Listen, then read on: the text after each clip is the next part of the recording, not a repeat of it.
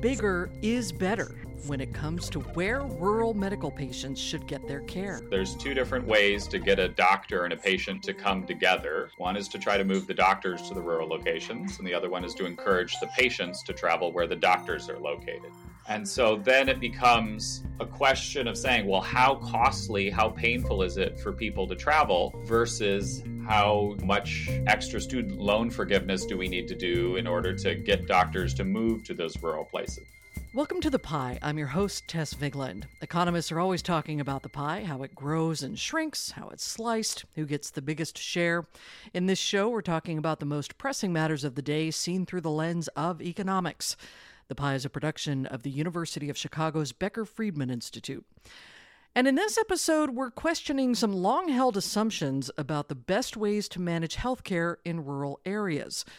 You may have in your mind the kindly rural doctor who serves and often visits patients throughout a wide swath of land and far flung populations. That exists, but those patients often need care that local medical facilities cannot provide. The prevalent solution is often that more doctors and facilities need to base themselves in those areas. But does that lead to the best health care? Josh Gottlieb is an associate professor at the Harris School of Public Policy and co director of BFI's Health Economics Research Initiative. And co author Jonathan Dingel is an associate professor of economics at the Booth School of Business.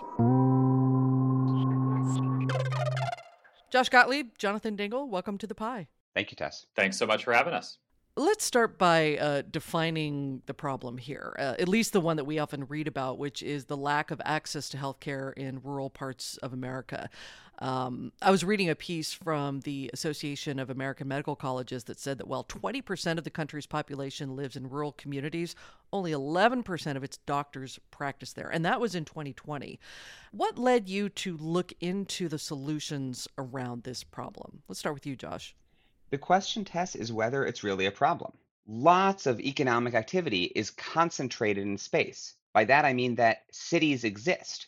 We have people going around and working and buying things in particular parts of the country and particular parts of the world because it is more efficient in many ways to do that.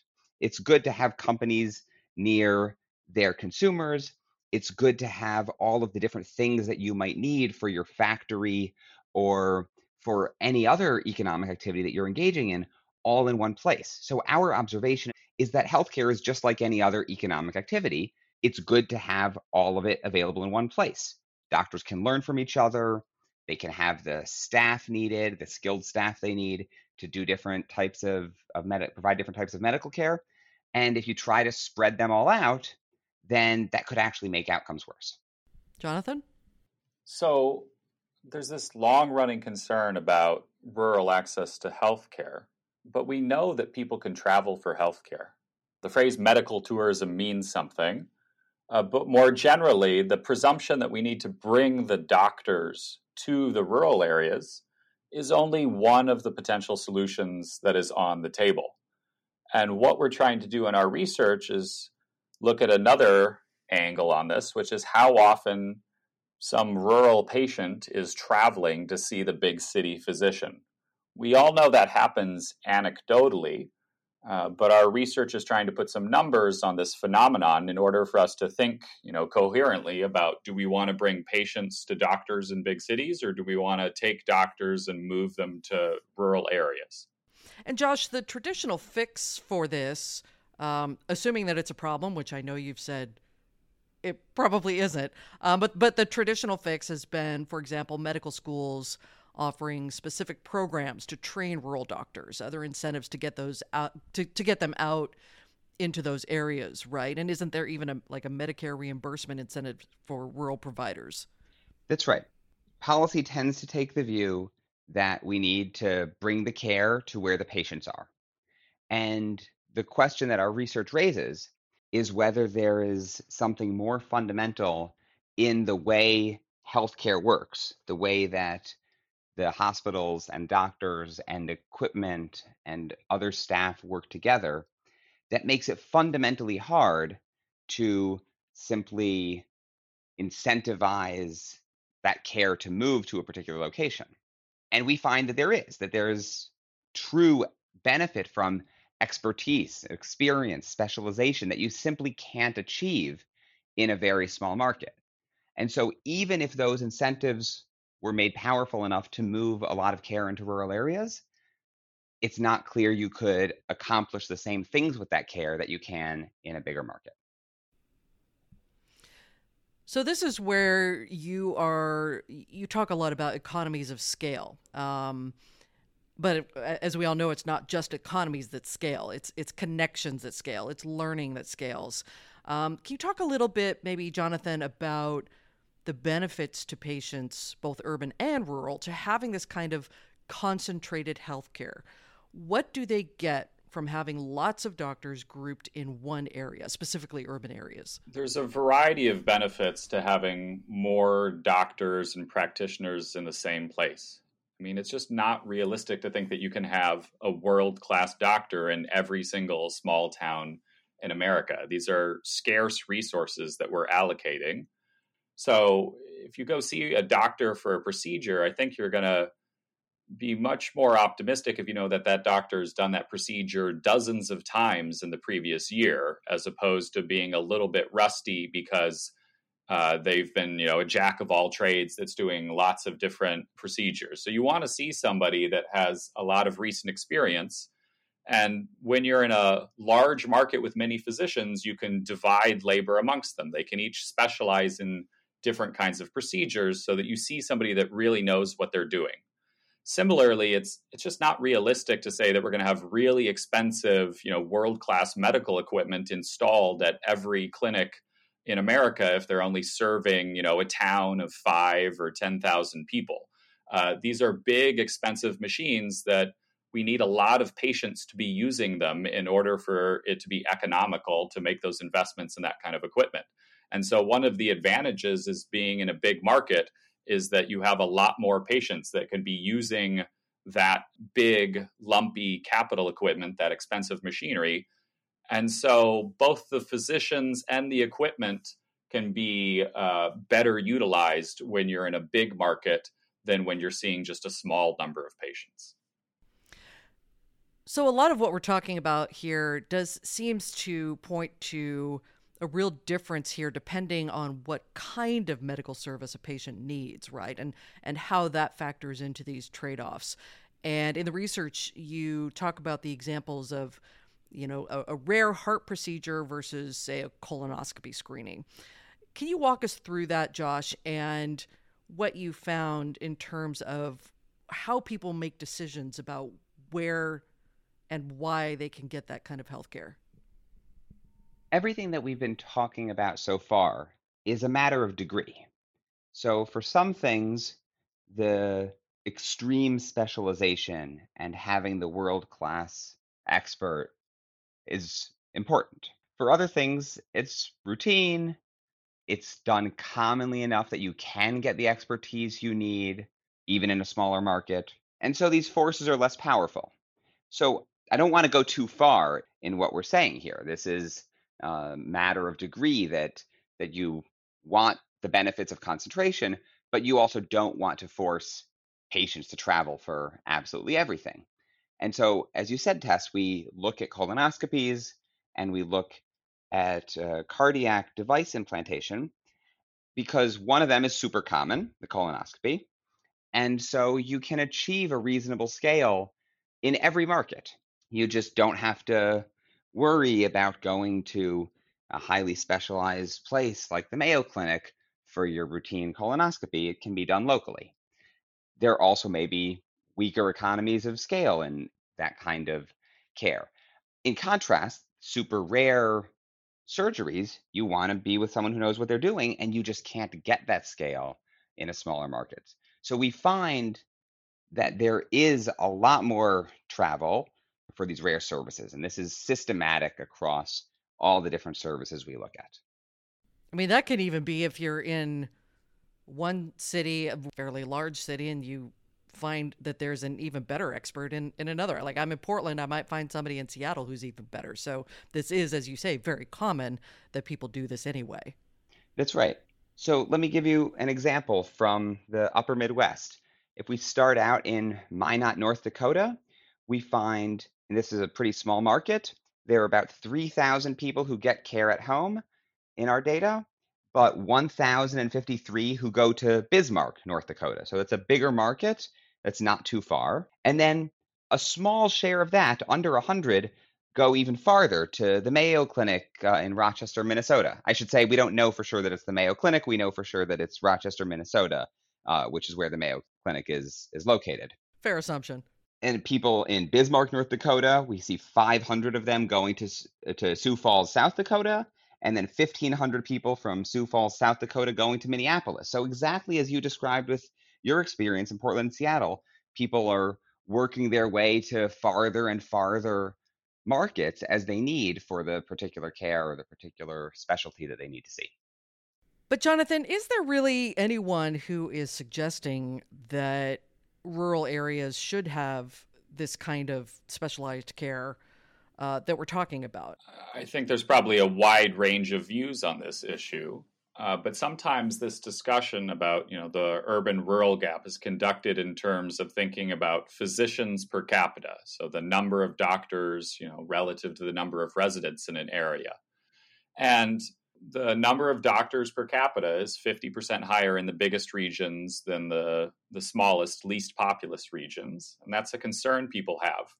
What we show in our research is if you look at the number of GPs, the the family medicine and internal medicine practitioners. So like the most common job title that a doctor would have. That's kind of your primary care physician. Those are basically equal in terms of the number of primary care providers per resident uh, is basically the same in the big regions and the small regions. So that's not the medical resource, the kind of doctor that is unevenly distributed across space. What rural folks don't have so much access to is precisely the specialists. So, to the extent that we're having this discussion about rural medical access, yes, it really is about are we, you know, wisely deploying these scarce resources, these specialists as a society? Yeah.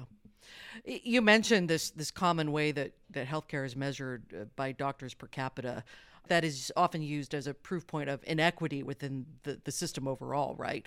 Um, if that's not a good measurement, what's a better one?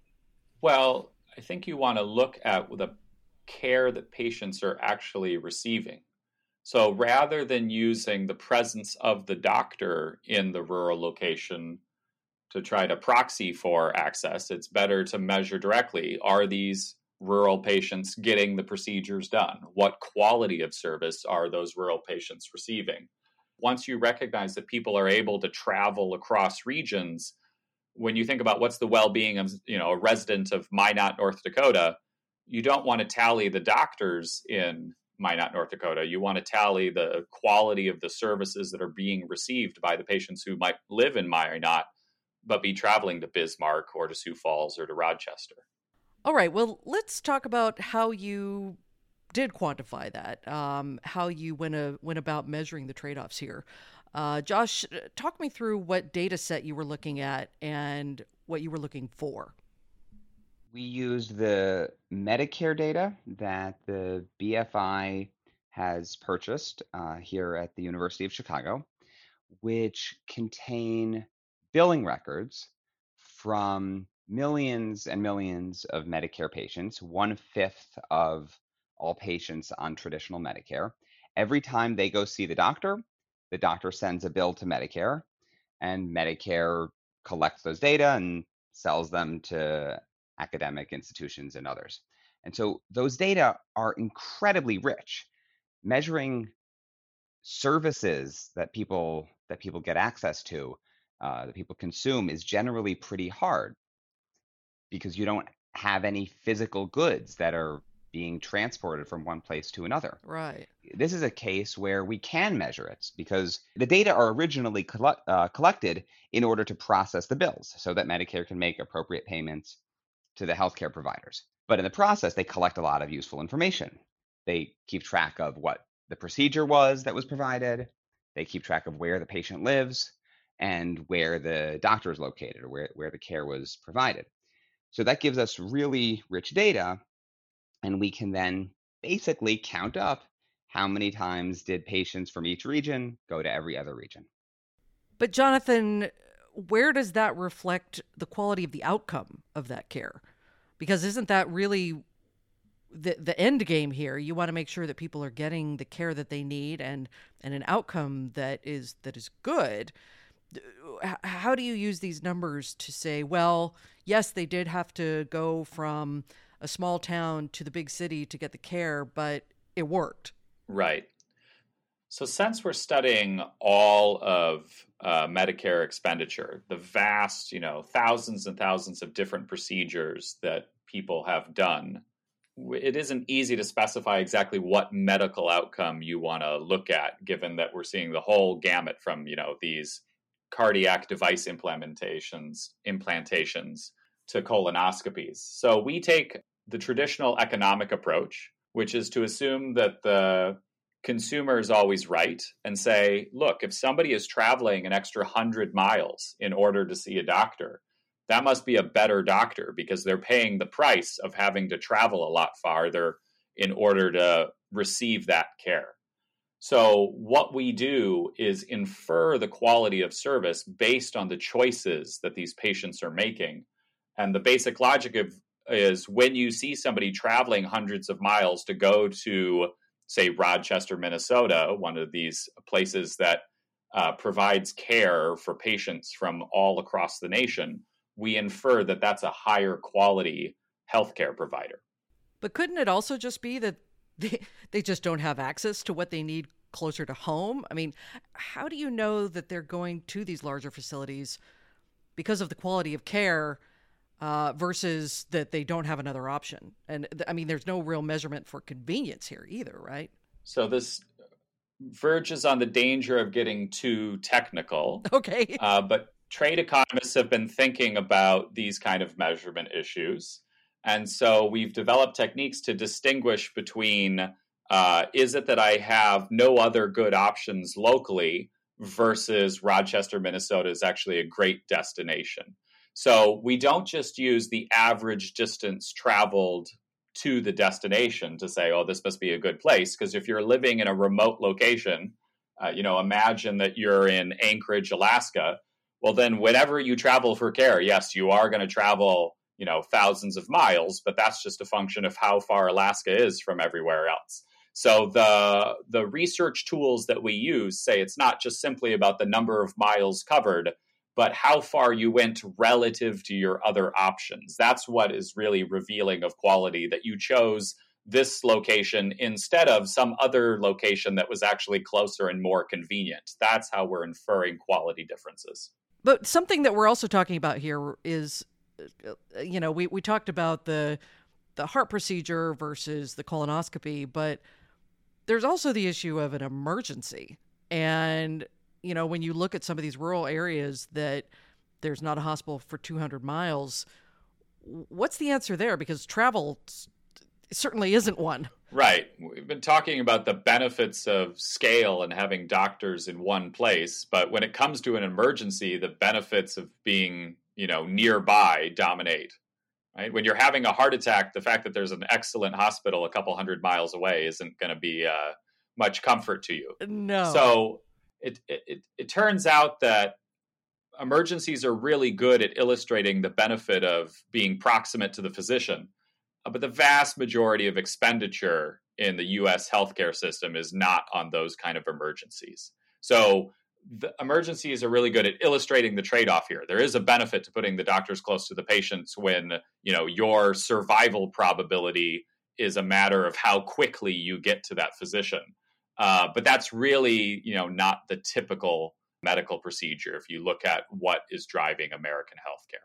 So again, when we're talking about trade-offs here, it, it, really is that yes, it, it may be less convenient for those rural patients to, to travel to get care, but when they do so, they have access to better care than they would have if that care were more spread out and localized. That's exactly right. So the trade-off here is that if you were to say we're going to increase the subsidies for locating care in rural areas.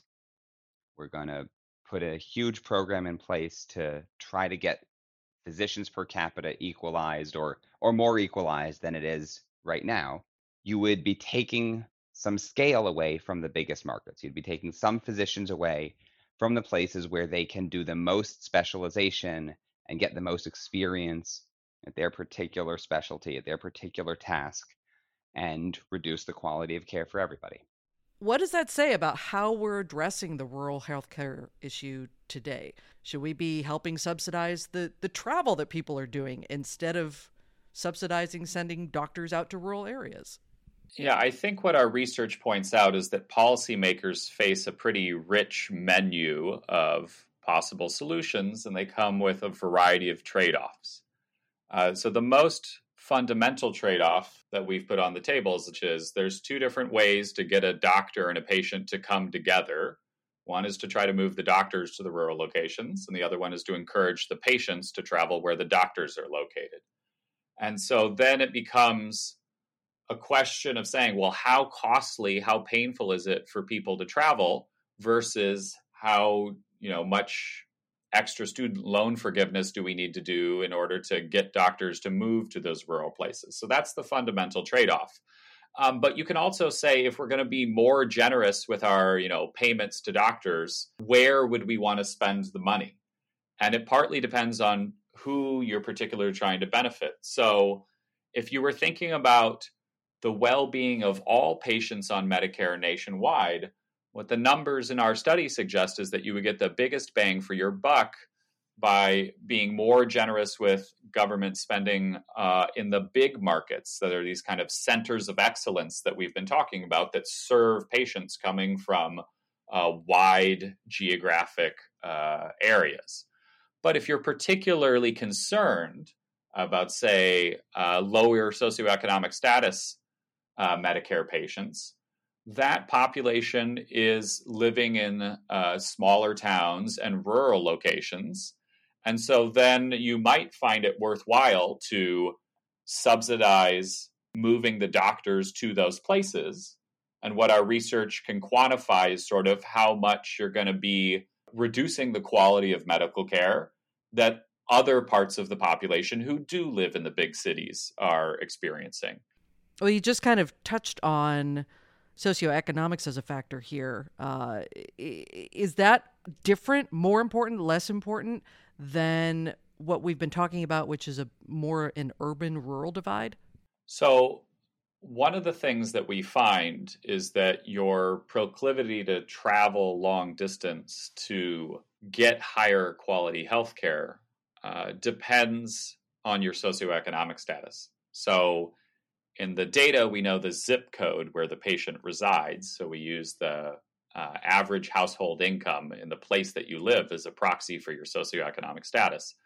And what we document is that people that live in these lower income zip codes are less likely to travel long distance to receive medical care. So when we create you know these centers of excellence. So when we talk about boston being a place that has really great doctors and hospitals and that people travel long distance to see uh, it's going to be tilted towards if we're talking about people coming you know from the middle of the country a high income patient from the midwest is more likely to travel to boston than a low income patient from the midwest.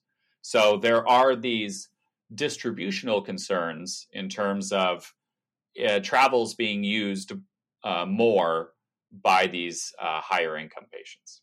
And finally, um, I, am curious, and you both may not want to answer this because it's not within the scope of your research, but uh, how do you think the pandemic might have either altered or bolstered these findings? You know, we all heard plenty of stories about hospitals at and exceeding capacity in both large urban areas and smaller rural towns. Is it hard to say because it was such an outlier event, or could we learn something from that about doctor placement in America?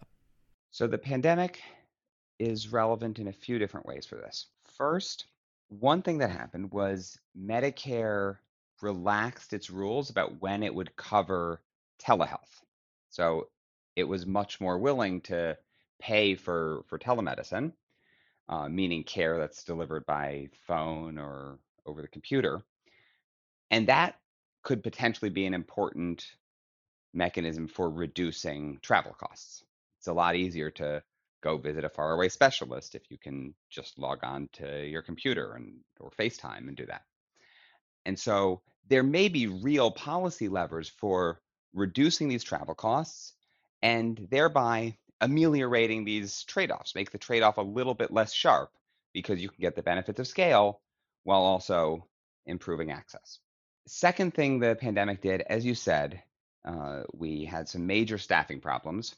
So the pandemic definitely reshaped markets in important ways, but also created opportunities for, for us to improve care delivery in the future. Yeah, I'd echo that. I mean, the pandemic was a shock to almost all aspects of economic life. Medicine is one of these areas where there's a lot of promise, although, of course, whether it actually delivers uh, depends on a lot of the details. And I guess more broadly, thinking about you know policymakers and, and what we should be doing, policymakers do face these tough trade-offs, and so there's not one right answer. But surely recognizing the importance of travel by patients, as we've documented our research, means that policymakers should not introduce impediments or try to discourage travel.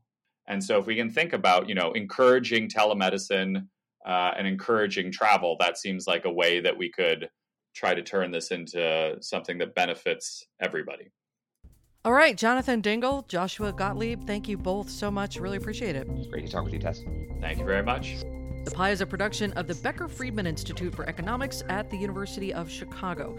If you'd like to keep in touch with the latest economic research from the University of Chicago, you can visit bfi.uchicago.edu slash subscribe. And you can sign up for our newsletter there as well. And of course, you can subscribe to The Pie on any of your favorite podcast platforms. Our theme music was composed by Story Mechanics, production assistance from the BFI Communications team. I'm Tess Vigeland, your host and executive producer. Thanks for listening, and we'll see you next time.